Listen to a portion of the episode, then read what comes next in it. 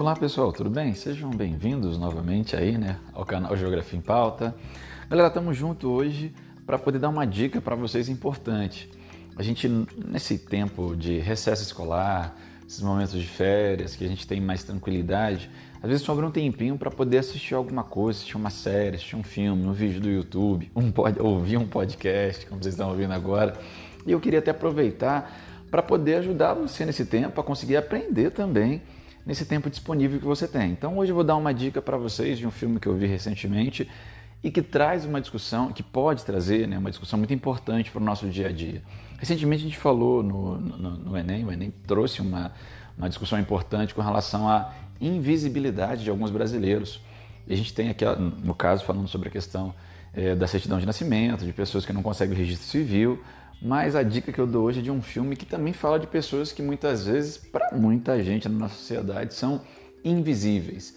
O filme é Sete Prisioneiros. O nome do filme é um filme nacional chamado Sete Prisioneiros. Você pode encontrá-lo disponível aí no, no, na Netflix.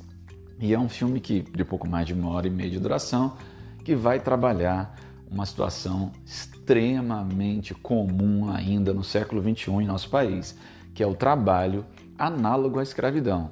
Existe ainda, nós vivemos um sistema que ainda é escravocrata para muita gente de diferentes formas. E nesse caso, através de uma escravidão, através de ilusão. Né? O filme até mostra um pouco disso, pessoas que vêm do interior do Brasil, e aí a gente já observa ali um retrato da desigualdade no campo, né? pessoas extremamente humildes, mas trabalhadoras, famílias que muitas vezes você não tem todos os entes da família que compõem, pessoas como a mãe que cuida de filho sozinha, que trabalha e que mesmo com dificuldade de saúde se dedica para poder dar educação e uma educação digna para seus filhos, mas no retrato onde o rendimento é pouco, a exploração é grande. Então, muitas vezes, o que se observa como é, busca de sair dessa realidade é a fuga para o grande centro urbano. E a gente tem até ali uma dinâmica de êxodo rural. O filme começa demonstrando um pouco disso: pessoas saindo de uma área ruralizada em busca de uma oportunidade para, inclusive, ajudar a família, ajudar os entes queridos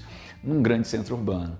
Mas, centro urbano, a gente sabe que, como a cidade de São Paulo é o pano de fundo dessa história, a gente vai ter várias realidades. A cidade de São Paulo é uma cidade cosmopolita que recebe diferentes grupos com diferentes contextos, com diferentes realidades, e o filme mostra também um pouquinho dessa diferença é, de grandes realidades na nossa realidade, no, no nosso país.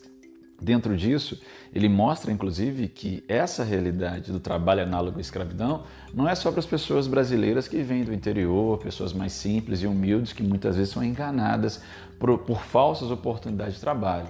Como também isso vai acontecer com haitiano, vai acontecer com bolivianos, vai acontecer com chineses que muitas vezes chegam no nosso país, na maioria das vezes de maneira ilegal, e buscando uma oportunidade de vida. Só que nem sempre isso vai acontecer, essa oportunidade, muitas vezes até pior do que aquela realidade que eles viviam no seu país de origem ou na sua área de origem, como são aquelas pessoas que vêm mais do interior para buscar essa oportunidade num grande centro como a cidade de São Paulo. Então o filme, eu não vou dar spoiler, tá galera? Até para não atrapalhar aí a, a experiência de quem for assistir, mas é um filme que traz uma discussão muito importante. Sem dúvida nenhuma, o trabalho análogo à escravidão hoje afeta milhares de pessoas no Brasil.